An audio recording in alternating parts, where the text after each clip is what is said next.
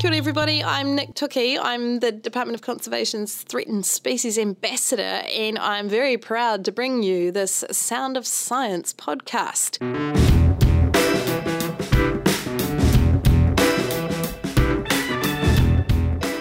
Purpose of this podcast is that uh, we want to tell you all the stories of our amazing scientists and technical experts out there looking after the nature, working with us to make sure that we know everything there is to know about our threatened species. Today, I have the privilege of having my colleague Hannah Hendricks, who's a Marine Species Support Officer from our Marine team in the Department of Conservation.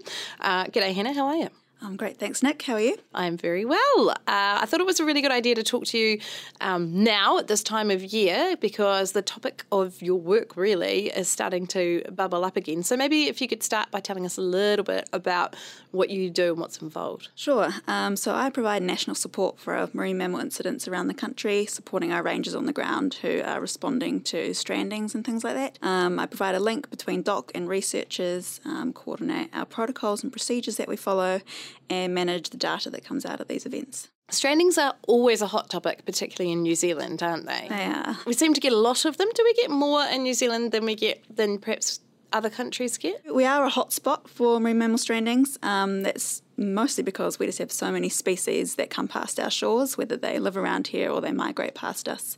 We get about half the world's marine mammal species coming by New Zealand at some point. What is it, do you think, about there's something about whales and dolphins, isn't there, that just makes people kind of feel all the feels. So, you know, do you get caught up in people's kind of emotional connection to what's going on, particularly with regard to strandings? Definitely. It can be hard for people to separate their emotions from the event. Um, obviously, you know, whales might be making sounds on a beach or might look like they're crying, and yeah, people find it hard to detach themselves from sort of reality in some of those situations. Do we know much about why whales do strand? The short answer is no, not really. It's really complicated. Um, there are lots of different reasons why whales might strand, and it sort of depends on the species and where you are. So, dolphin species like pilot whales, common dolphins, um, they might strand um, when they're like looking for food. Say there's orcas going by and they're trying to get away from them, or if there's places like Farewell Spit that act like a natural whale trap, um, and like these gently shelving beaches like in Golden Bay, their echolocation uh, might not work very well, and so they might not know that the water is getting shallower, and then they can be caught out when the tide disappears from underneath them, basically. You mentioned echolocation. Do you want to just explain a little bit more about what that is and why that becomes a problem? Yeah, so basically they send these sound waves out from their heads um, and they bounce off substrates and they are received back by the whales or the dolphins, sorry, um, and they tell them basically what's in front of them. So it's like sonar. Yeah. Same as what yep, ships yep, using. Just like sonar. So they can use those to tell where the shore is or where food is, things like that. But when these really gently sloping beaches come along, they aren't going to be providing such a strong signal, especially when it's like muddy or silty, um, and that can get them confused. How big of a deal are strandings from a conservation perspective for a species? And I suppose it varies species to species. It will definitely vary species to species. So with pilot whales in New Zealand, they're classified as not threatened. So, and these things have been happening for millennia. You know, these whales have been stranding on Feroz, but for as long as we know. Um, and so it's unlikely that they're going to have a big impact on their overall population size. And we haven't seen that as time's gone on. And what are some of the other species that strand? Um, common dolphins, once again, that's more like mistakes being made or being uh, forced up onto the beach from um, predators. Um, so they can often be refloated, which is great. Um, pygmy sperm whales is another really common one, which most people might not even know about. It's this small um, toothed whale that um, often washes up in Mahia Peninsula. and also beaked whales is another one that often washes up on our shores. we've got 13 species of beaked whales in New Zealand, and Gray's beaked whales are the most common ones to wash up around the country. Whale strandings are huge, right? Like they are a huge logistical kind of. Definitely. Yeah. Yep, especially when you've got like 1,000 volunteers on hand as well that you've got to manage there's a lot going on. and so, do you get involved in that? Uh, no, not really. That's the lucky job of the rangers on the ground. Um, but I do just support the rangers so they know, you know, what protocols they need to follow. If there's any species-specific things, and as I said before, um, like getting them in touch with the researchers they might be interested in those species. When whales do strand, and it becomes apparent that we can't get them back out to the water, and we've dealt with our grief about that. Um, What kinds of um, scientific information do we want to collect to try and understand what's going on? Standard DOC protocol is to take a tissue sample, so that's basically just a small section of skin from each animal, and that goes into what's called the New Zealand Cetacean Tissues Archive, which is managed by Auckland University on behalf of the department. Um, and so that's got samples of basically all the different species that have stranded on New Zealand shores. There's like over 3,000 samples in there or something like that. It's pretty amazing. Um, and from that, we can get obviously genetics, so you can determine what species they are if it's not clear on the shore, especially important for our beaked whale species where there's 13 different ones and, you know, to the untrained eye, you wouldn't know which one it is. Um, you can get gender um, and you can uh, get like uh, family relations. And then there are some people doing some work on trying to age them from DNA as well, which would be um, pretty interesting. Um, so that's the standard sample we take, but in some cases, with some species, or depending on what researchers are focusing on, we might get further samples or get the whole animal um, to Massey University or another research institute for necropsy to examine what the cause of death is. So this happens with our Hector's and Maui dolphins in particular. Um, DOC's got a contract with Massey University to get all of those animals examined so we can learn more about why they might have died. Um, unfortunately, it is actually very hard to determine why things um, have died, and we may or may not actually get any useful information out of this do we have, given that we've had this database for a long time, for particularly for species like Hector's and Maui, do we have any kind of ideas um, that have come out from the data? Yeah, definitely. So with the genetics work in particular, we get things like the Maui dolphin abundance estimates, so we know how many they are. Um, that's doing like mark recapture work, um, and then with like the necropsy stuff, we can find out if they're dying from certain diseases like toxoplasmosis, and work on how we can potentially mitigate those sort of threats. So it's a bit kind of like CSI after the event. a little bit, not so glamorous, not so fast either. not so fast. so given um, that it is summer and that people, just to stray off the topic of strandings briefly though, give it, let's talk about the Marine Mammal Protection Act. Sure. So people are out and about. That they sort of, we've all crawled out from behind our computers and are hanging out at the beach. For those of us that drive a desk like me. Um, and so the, there's a lot more seeing dolphins and whales around and interacting with them just generally, what are the rules so that people know how to behave? Because, you know, we know people get a bit like, ah, Justin Bieber, whales, dolphins. Um, how can people behave that makes them legal? Yeah, so the Marine Mammal Protection Regulations, which is under the Marine Mammals Protection Act, um, basically lays out some regulations that people should follow um, when they're around marine mammals. Um, particularly if you're on a boat, you need to give them space. 50 metres to whales is how far you need to stay away um, no more than three boats um, in the vicinity, and you can't swim with whales. Also, you're not supposed to drive drones um, 150 metres um, near a whale, um, which people often don't know about. Um, and these are quite important to follow because it gives these dolphins or whales space to, you know, rest, feed, and socialise with each other and particularly if they've got babies with them as well. Exactly, there are often there are actually specific rules about with, when they have babies with them. Okay, so it's so it's essentially just give them space. Give them lots of space. Yeah. yeah. Don't disturb them. Don't stress them out, and you know you can cause them harm and they can cause you harm. So back to the beach, back to the stranding. Can whales, um, or do, well, maybe dolphins, but can whales cause people harm if they come across a stranded whale? What are the things people need to do to keep themselves safe? Because you know I've seen you know, flippers and tail flukes and things sort of thrashing around. You wouldn't want to get sconned with one of them. Yeah, so the tail of a whale or a dolphin is very powerful. Um, there's lots of muscles in there, and that can definitely cause you harm. So definitely keeping, you know, a metre away from that tail is really important. Um, also, obviously, these most of these well, all of these dolphins have teeth, and some of the whales have teeth. So keeping fingers away from mouths is really important too. Right. You don't want to accidentally get be like getting your hand caught in a car door, wouldn't it, with teeth? What about so people have a lot of theories. You know, I've I've heard people talk about um, impacts of plastic, uh, maybe climate change, maybe seismic stuff going on in the water. Can you talk us through what we know or don't know, what, where the evidence is on that stuff? Sure. So, with regards to plastics, um, we actually have only had about one or two instances of finding macroplastics inside whales and dolphins. What's macroplastic? Stuff that you can see with the naked eye, basically. So, that's different to your microplastics, which is plastics that are broken down into really tiny pieces. Um, and there is some work going on where people are looking into the blubber and stuff of whales and dolphins to see if they can figure out if that's affecting our whale and dolphin species in New Zealand. Um, climate change is a big one. Quite hard to comment on. It's like so hard to investigate these matters, um, but it's definitely possible that changes in the ocean temperatures will affect the food sources and all sorts of things like that will have flow on effects um, to these species. Um, seismic surveying, definitely a big cause of concern for lots of people. Um, so we do have a code of conduct for seismic surveying companies that they need to follow to minimise those impacts on our species. And so I presume we're collecting data as we go as, about what, what else is going on in the environment when we come across those strandings? Yeah, so each time there's a stranding, uh, the rangers will collect a range of data about the animal and the conditions, and they'll fill out a form, and that will go into our national database of um, strandings. Sometimes when there's a stranding, even um, though you know there might be lots of people there to help, uh, it doesn't go well, and we can't put them back out in the water for whatever reason. And at that point, a decision has to be made uh, in terms of euthanizing the the whales.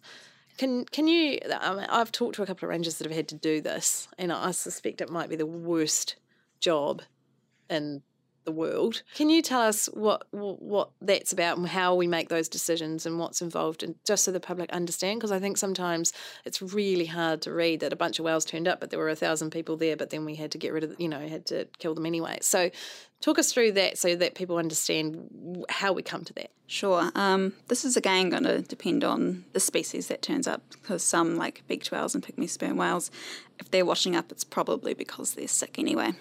But for pilot whales and stuff, which we know can be refloated, um, our staff are going to be monitoring their condition as um, the day or days go on. And when they've been refloated several times over several days, it's quite often that their condition will be deteriorating, and that will be quite obvious. And so if they if they decide that you know their their condition means that they aren't going to be able to survive, even if they are sort of put back in the water, and if they've come back in several times, um, then they might, might make that unfortunate decision to um, euthanize the animal, and that's just so that they don't have you know suffer a long drawn out death. It's a humane choice, um, but it's not taken lightly.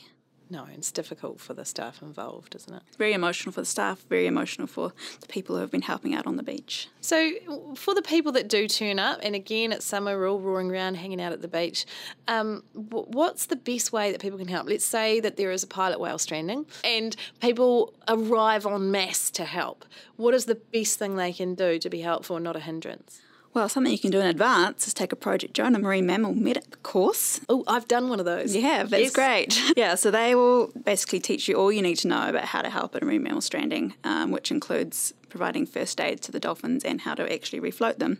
Wadley the whale. I don't know if that's its name, but they have like there are life size whales yeah. and dolphins there to practice on. yeah. So if you've done that, that's great. You'll be able to be um, a big assistance. Um, but even if you haven't done that, if DOC's requesting volunteers, which they'll often do through social media or the radio, um, you can come down. And even if you aren't necessarily helping directly with the whales, we always need people to help with, say, um, traffic control, you know, food. Even we really need to keep all our volunteers safe and healthy. So assistance with that sort of stuff is great.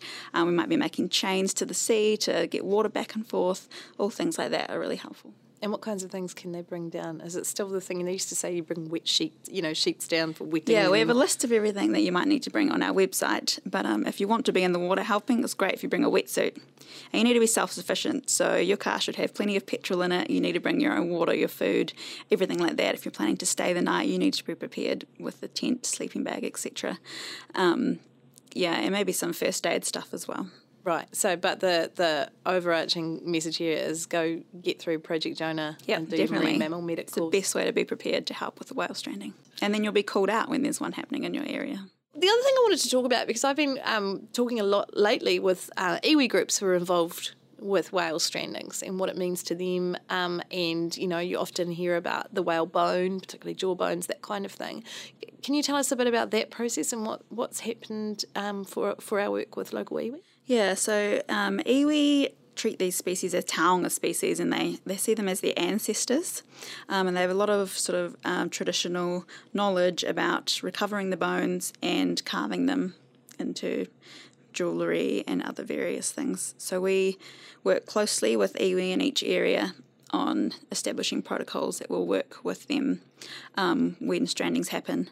And we consult them with every step of the stranding as well. So whether we want to, you know, euthanize them, take a sample, bury them, or you know send them off for a necropsy. Iwi is always consulted um, because they are such important um, taonga species for them. Yeah, and they're their, as you say, they're their ancestors. So you wouldn't want someone making decisions about your grandfather without you having a you know some kind of say. So you've got a really neat job in DOC. There would be a lot of people out there that would say this would be their dream job, right? yes. What is it that, um, what sort of journey did you go on with your education and perhaps some of your work experience that got you here? What is it that motivates you to want to help out in this, particularly this marine mammal stranding space? So I studied at Victoria University of Wellington. I did an undergrad in marine biology and ecology and biodiversity and then I did a master's in marine conservation um, at Victoria as well.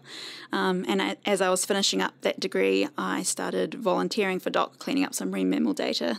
I guess what motivates me is like thinking about, you know, what the marine life around New Zealand used to look like. You know, southern right whales um, breeding in Wellington Harbour and things like that, and the fact that we might be able to see that again in the future is definitely really motivating. I hope that we get to see that, or at least future generations will get to see that. Yeah, well, Southern Right Whales is a nice wee story of just a slowly but surely comeback, isn't it? Definitely. And, you know, we had our own Southern Right Whale encounter in Wellington this year with so called Matariki the whale, um, spending over a week in our in our harbour, which was really exciting experience um, for everyone in our team, and it's probably my favourite thing of the year actually, because um, you know so often we're dealing with strandings and stuff, and it's quite sad. But like this was actually a really sort of happy, exciting thing to be dealing with, and like all the public was really excited. Like people were breaking the law, stopping on motorways, and going out in thunderstorms just to look at this thing, like get a glimpse of it. So um, that was a great experience, and we got to work with, you know, the harbour master, the police, um, and the council on this. Um, we obviously uh, had to provide advice to the council about the fireworks, which was a brand new experience that none of us expected to have Did to do. Did they cancel them in the end? They postponed them to the following weekend. Because they didn't want to upset the whale. We didn't know how the whale would react, and with all the extra vessels on the water, we thought it would be safer to postpone. Less. I love that story. That, that is a real story of Wellington, the wildlife capital, isn't it? Yeah. Like puts off its fireworks display because it doesn't want to disturb the whale. Um, what is the most unusual thing that you have ever experienced washing up around the country? Well, I haven't personally seen it, but this year there was this thing called a spoon worm that washed up. Did you hear about this? Somebody sent me a picture of it because Yes. people think that I know what all the things are. Um, what was it described as? Um, described as looking like a half cooked sausage with teeth or a certain male appendage. Take caution when you Google imaging search. So my grossest marine mammal story, and because it's because they are gross, right? You come across a festering Definitely. dead corpse of a marine mammal, it's never flipper, right? It's never it smells. It's yuck. The eyeballs hang out. It's not fun, and so. I'm lucky enough not to have smelt a decomposing dolphin yet. In this particular instance, which was many years ago now, I just want to qualify, so many years ago, um, but it was while we were collecting biopsy samples for stranded Hector's dolphins. And uh, the ranger in question well, uh, won't even geographically locate it. Somewhere in New Zealand, the ranger in question, who shall not be named, went to um, a report of a stranded Hector's dolphin. You know, and Hector's dolphins they're only little, aren't they? So they're only 1.5. Thank you. And that's why you're the expert. Uh, and so it had been there for some days. So it was sort of blown up, somewhat distended. Kind of the description I got was it was like a big purple grape. And so he put on the white suit and he thought, I'm not going to let this get me. Right, so I'm not going to. I, I know what's going to happen here. So he took his knife to get the biopsy sample because we really needed them for the database, and he leaned over the dolphin and just gave it a little nick on the other side because he didn't want it to burst open, like you know. But it was so distended and so blown up in the hot sun that as soon as he nicked it, it just split open and exploded into his face and he had his mouth open and went down his throat. And I said, Is that a risk manager? yeah, well, that's right. And so, so in hindsight, you know, in these days that wouldn't occur. However, I said to him, "What did you do? Like, what do you do when a dead dolphin explodes into your mouth?" And he said he just waded into the sea and chundered and threw up until it was all gone.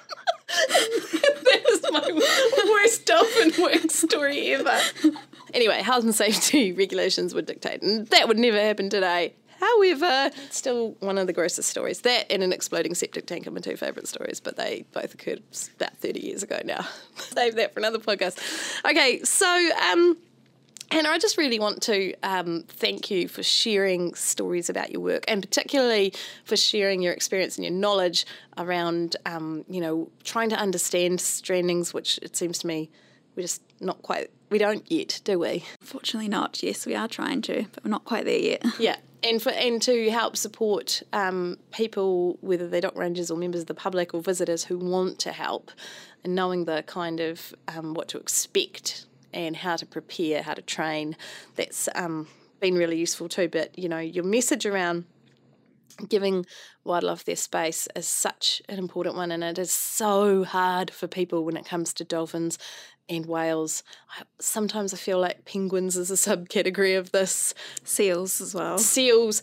People go bananas for some reason when they see dolphins or whales, and it, it, it almost goes against every kind of fibre of our being to not get up in their grill.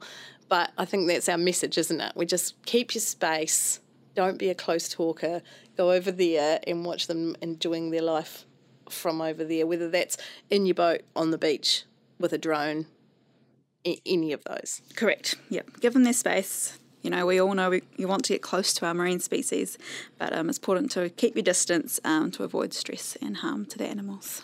Uh, and I think the other thing you've done has been a wee bit of a source of inspiration for all those up and coming marine uh, specialists and scientists out there to show them that there is, in fact, really important work to be done. And I'm sure we might kind of expect to see people like that on our team. So it's nice to have a bit of career inspiration. Yeah, uh, you're welcome. Um, it may not always be glamorous, you know, you might not be out counting dolphins, but there's important and interesting work that can be done behind a desk too. well done. Thank you so much, Hannah. It's and been a pleasure. Um, I look forward to hearing more about your work. Thanks. Thanks, Nick.